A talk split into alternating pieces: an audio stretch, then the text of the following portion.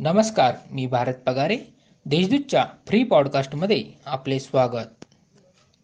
Corona संकटामुळे महानगरपालिकेच्या आर्थिक उत्पन्नावर परिणाम झाला असला तरी महापालिका आयुक्त कैलास जाधव यांनी मनपा कर्मचाऱ्यांना चौदा हजार रुपये सानुग्रह अनुदान म्हणजेच बोनस देण्याचा निर्णय घेतला आहे. या बोनसचा फायदा साडेसहा हजार अधिकारी आणि कर्मचाऱ्यांना मिळणार आहे. सिडकोतील शिवशक्ती चौकात विजेच्या धक्क्याने पंचवीस वर्षीय तरुणाचा जागीच मृत्यू झाला. धीरज जगताप असे या तरुणाचे नाव असून धीरजला वाचवण्यासाठी गेलेला त्याचा भाऊ अमोल हा देखील या घटनेत जखमी झाला आहे. पॉलिटेक्निकचे ऑनलाईन अर्ज भरण्यास तंत्र शिक्षण संचालनालयाने आत्तापर्यंत नऊ वेळा मुदतवाढ दिली आहे. या विक्रमी मुदतवाढीनंतरही विद्यार्थ्यांचे अर्ज पाहिजे त्या प्रमाणात आलेले नाहीत. आता पॉलिटेक्निकसाठी विद्यार्थ्यांना चार नोव्हेंबरपर्यंत अर्ज सादर करता येणार आहेत.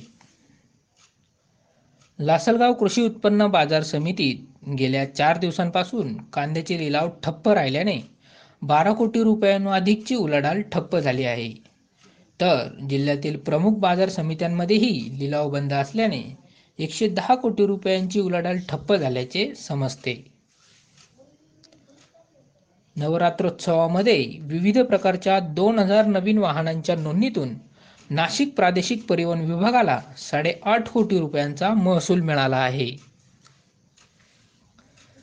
सटाणा देवळा रस्त्यावरील मोरेनगर गावाजवळ मद्य वाहतूक करणारा टेम्पो पलटी झाल्याने टेम्पोतील चार जण जखमी झाले आहेत.